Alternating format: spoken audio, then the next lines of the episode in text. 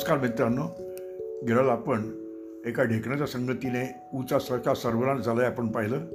तसेच एका लबाड कोल्याला त्याच्या लबाडीबद्दल कसं प्राचित्य मालं ही पण गोष्ट आपण पाहिली. आता पुढील गोष्ट बघूया.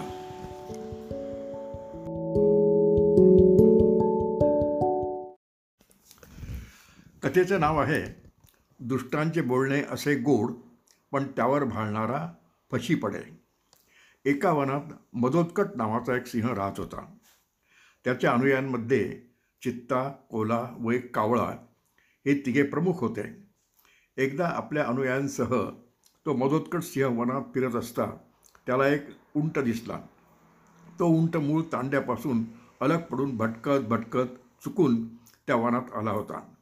मदोत्कटाने यापूर्वी कधीही उंट पाहिलेलं नसल्याने त्याने विचारलं हा प्राणी कोण आहे? आणि वनातच राहतो की लोकांच्या आधाराने गावात राहतो. कावळा म्हणाला महाराज याला उंट म्हणतात. हा माणसात राहतो व त्यांची ओझी वाण्याची कामे करतो. याचे मांस फार रुचकर असते. आपण याला मारले तर तीन चार दिवस आपली सर्वांची चंगळ उडेल मृतकट म्हणाला कावळोबा तुम्हाला खाण्याशिवाय दुसरे काही सुचत नाही का? वास्तविक तो त्याचे भाईबंद सोडून आपल्याकडे आलेला आहे. तेव्हा त्याला अभय देणं हे आपलं पवित्र कर्तव्य आहे. म्हटलंच आहे ना न गोप्रदानम न महीप्रदानम न च अन्नदानम हि तथा प्रधानम यथा वदंती ह बुधा प्रधानम सर्वप्रधानेषु अभयप्रदानम गाईचं दान नव्हे भूमीचं दान नव्हे किंवा अन्नदानही तेवढे महत्त्वाचे नव्हे एवढे अभयदान हे सर्व दानांमध्ये श्रेष्ठ आहे असे सूद्य म्हणतात. खुद्द मदोत्कटच असे म्हणाल्यामुळे कावळा कोला व चित्ता हे तिघेही गप्प बसले. आणि त्याच्या आज्ञेवरून ते त्या उंटाला त्याच्याकडे घेऊन आले. मरोदकटाने त्या उंटाची आस्थेने चौकशी करून त्याला अभय दिलं व आपल्या परिवारात सामील करून घेतलं. मग तो क्रसनक नावाचा उंट त्या रणात उगवलेल्या पाचूसारख्या गवतावर आपला उदरनिर्वाह मोठ्या सुखात करू लागला. पण त्या उंटाला मारून त्याच्या रुचकर मांसाचा आस्वाद घेण्याऐवजी आपल्या वनराजाने त्याला अभय दिलं ही गोष्ट कावळा कोहला व चित्ता यांच्या मनात सलत राहिली. एके दिवशी त्या मजुतकट सिंहाची त्याच वनातील एका उन्मत्त हत्तीशी झुंज झाली आणि ती त्या हत्तीचा सोळा लागून मदोत्कटाला जबर जखम झाली. त्यामुळे आजारी पडून त्याच्यावर गुहेत पडून राहण्याची पाळी आली. मधोत्कटाने शिकारीसाठी बाहेर जाणे बंद केल्यामुळे त्याच्याबरोबरच त्याच्या परिवारातील चित्ता कोल्हा कावळा आदी पशुपक्ष्यांची उपासमार होऊ लागली. अशा स्त्रीत एकदा मदोत्कट त्यांना म्हणाला बाबांनो सध्या मला काही शिकारीसाठी बाहेर पडता येत नाही. तेव्हा तुम्ही जर एखाद्या प्राण्याला फसवून माझ्या गुहेत आणलं तर इथल्या इथे मी त्याची शिकार करीन आणि माझ्याबरोबरच तुमचीही भूक भागवील महोत्कटाने याप्रमाणे सांगतात चित्ता कोला व कावळा हे तिघेही तिथून निघून वनात गेले व श्वापराचा शोध घेऊ लागले. बराच प्रयत्न करून देखील शिका दृष्टीपथात न आल्याने कोल्हा आपल्या दोन्ही साथीदारांना म्हणाला उंटासारखा चौदार प्राणी हाताशी असताना महाराज त्यालाच का मारित नाहीत? त्याला मारले असते तर चार दोन दिवस त्याचे मांस आपल्याला पोटभर झाले असते. कावळा म्हणाला मलाही तसंच वाटतं पण महाराज पडले धार्मिक तेव्हा अभय दिलेल्या त्याला ते कसे मारतील? कोल्हा म्हणाला हे पहा जे स्वतःला धार्मिक म्हणून घेतात ते स्वतःच्या सोयीचे असे धर्मग्रंथातले आधार घेऊन तुमच्या आमच्या सर्वसामान्य माणसांप्रमाणे मनपूत वागत असतात. तेव्हा मी एकटाच महाराजांकडे जातो आणि धर्मातले आधार देऊन त्या उंटाला मारण्याबाबत त्यांची संमती मिळवतो. चित्त व कावळा यांना असे आश आश्वासन देऊन व त्यांना त्याच ठिकाणी थांबवायला सांगून तो कपटी कोला मधोत्कटाकडे गेला व त्याला म्हणाला महाराज आम्ही तिघांनी शोध घेऊनही आम्हाला शिकार मिळाली नाही आणि भुकेने शक्तिहीन झाल्यामुळे शिकारीच्या शोधार्थ आणखी भटकणं एवढं आमच्या अंगात त्राण आता राहिलं नाही. अशा स्थितीत आपण त्या निरुपयोगी कसरक उंटालाच मारून खाल्लं तर? मरुत्कट म्हणाला अरे निशा काय बोलतोस तू हे? ज्याला मी अभय दिलं आहे त्यालाच मी मारून खाऊ? धर्माच्या विरुद्ध ही गोष्ट मी कदापिही करणार नाही. कोला म्हणाला महाराज आपल्यासारख्या धर्मवीराला मी अधार्मिक कृत्य करायला कसं सांगणार? पण समजा महाराजांचे भुकेमुळे जाऊ प्राणे प्राण वाचवण्यासाठी जर त्या स्वामीभक्त कर्सनकानेच प्राणप्रिय प्राणार्पण करण्याची इच्छा व्यक्त केली आणि त्याची इच्छा जर चित्त्याने व मी पूर्ण करण्यात मदत केली तर आपण त्या कसरकाचे मांस खाणार का? कारण त्यामुळे कसरकासारख्या निष्ठावंत सेवकाची पवित्र इच्छा पूर्ण केल्याचे धर्मकृत्य आपल्या हातून घडेल आणि धन्याचे प्राण वाचण्यासाठी प्राणार्पण करण्याचे धर्मकृत्य त्या कसरकाकडून घडल्यामुळे त्यालाही मनोत्तर स्वर्ग मिळेल. भुकेल्या मरोदकटाने उत्तर दिलं हा तुमचा मार्ग धर्माला धरून असल्याने मी त्याचे मांस आनंदाने खाईन. कुणीकडून तरी कर्सनकाला मनोत्तर स्वर्ग मिळावा अशीच माझी पण इच्छा आहे. मदोत्कटाण्याची तयारी दाखवताच तो पातळ्यांतरी ओला वेगाने आपले सहकारी कावळा व चित्ता यांच्याकडे गेला व त्यांच्या कानात काहीतरी कुजबुजला. मग ते तिघही दूरवरच्या कुळात चरत असलेल्या कर्सनकाकडे गेले. तिथे जाताच कोहला त्या उंटाला म्हणाला मित्रा भुकेने व्याकुळ झालेले मळुत्कट महाराज अखेरच्या घटका मोजत आहेत. अशावेळी आपण त्यांच्याकडे जाऊन त्यांना तुम्ही आम्हाला मारून खा पण तुमचे प्राण वाचवा असे सांगितले पाहिजे. मधोत्कट महाराज आपल्याला मारून खाणं शक्य नाही. तेव्हा त्यांना नुसते तसे सांगायला काय हरकत आहे? म्हणून आपण चौघेही त्यांच्याकडे आता जाऊया. तो खोला याप्रमाणे बोलल्यास बोलल्यानंतर तो स्वतः चित्ता कावळा व उंट असे चौघही मधोत्कटाकडे गेले व त्याला नमस्कार करून उभे राहिले. मग तो कावळा मधोत्कटाला म्हणाला महाराज गेल्या तीन चार दिवसात पोटात मांसांचा कणही न गेल्याने आपले प्राण जाण्याची पाळी आली आहे.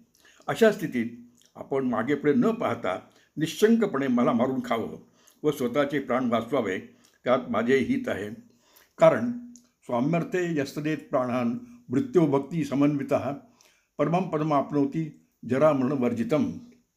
भक्तियुक्त मनाने जो सेवक स्वामीसाठी आपले प्राण देतो त्याला वृद्धत्व मृत्यू यांच्यापासून मुक्त अशा आढळपणाचा लाभ होतो.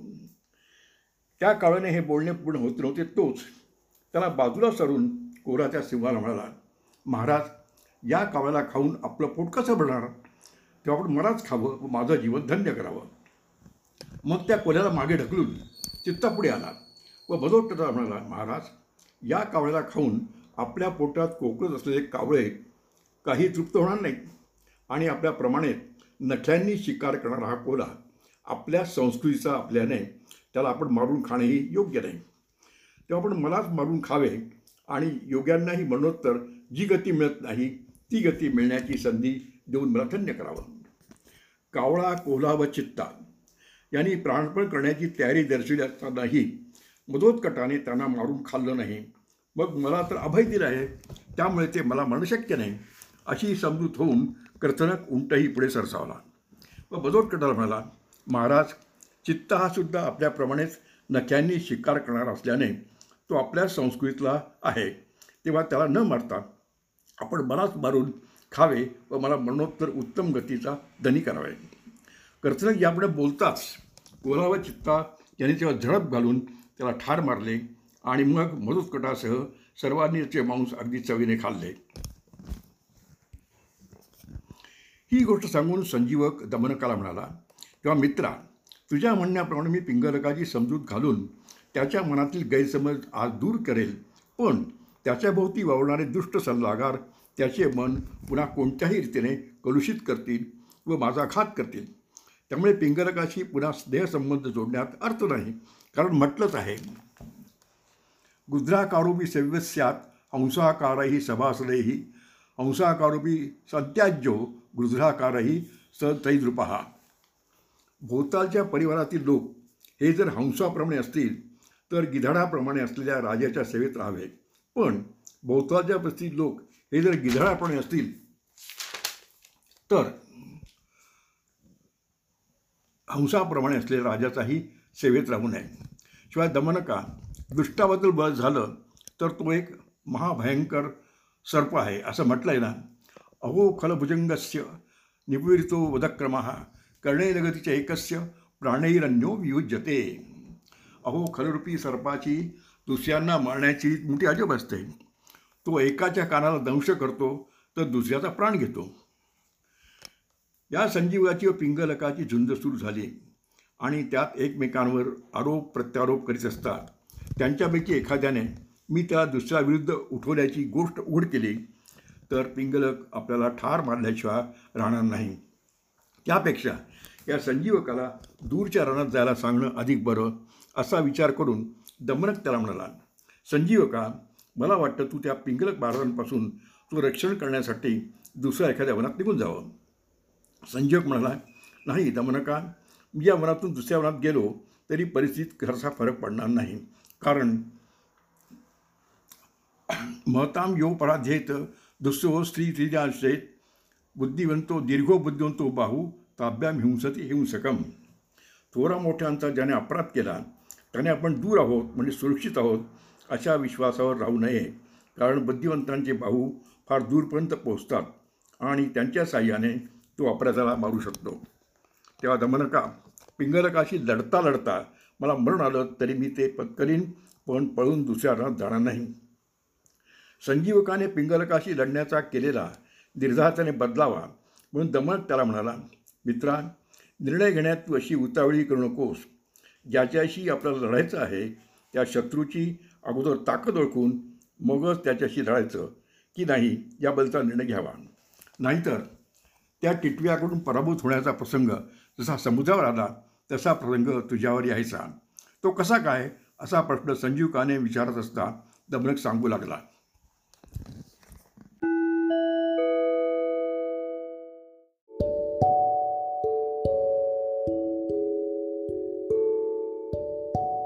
मित्रांनो पुढच्या कथेचं नाव आहे जो ऐके हिताचे बोलणे त्याच्या नशिबी ठोकरा खाणे.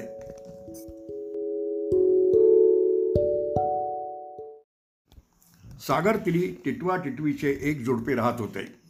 एकदा टिटवी टिटव्याला म्हणाली मला अंडी घालण्याच्या दृष्टीने एखादं सुरक्षित ठिकाण शोधून काढा.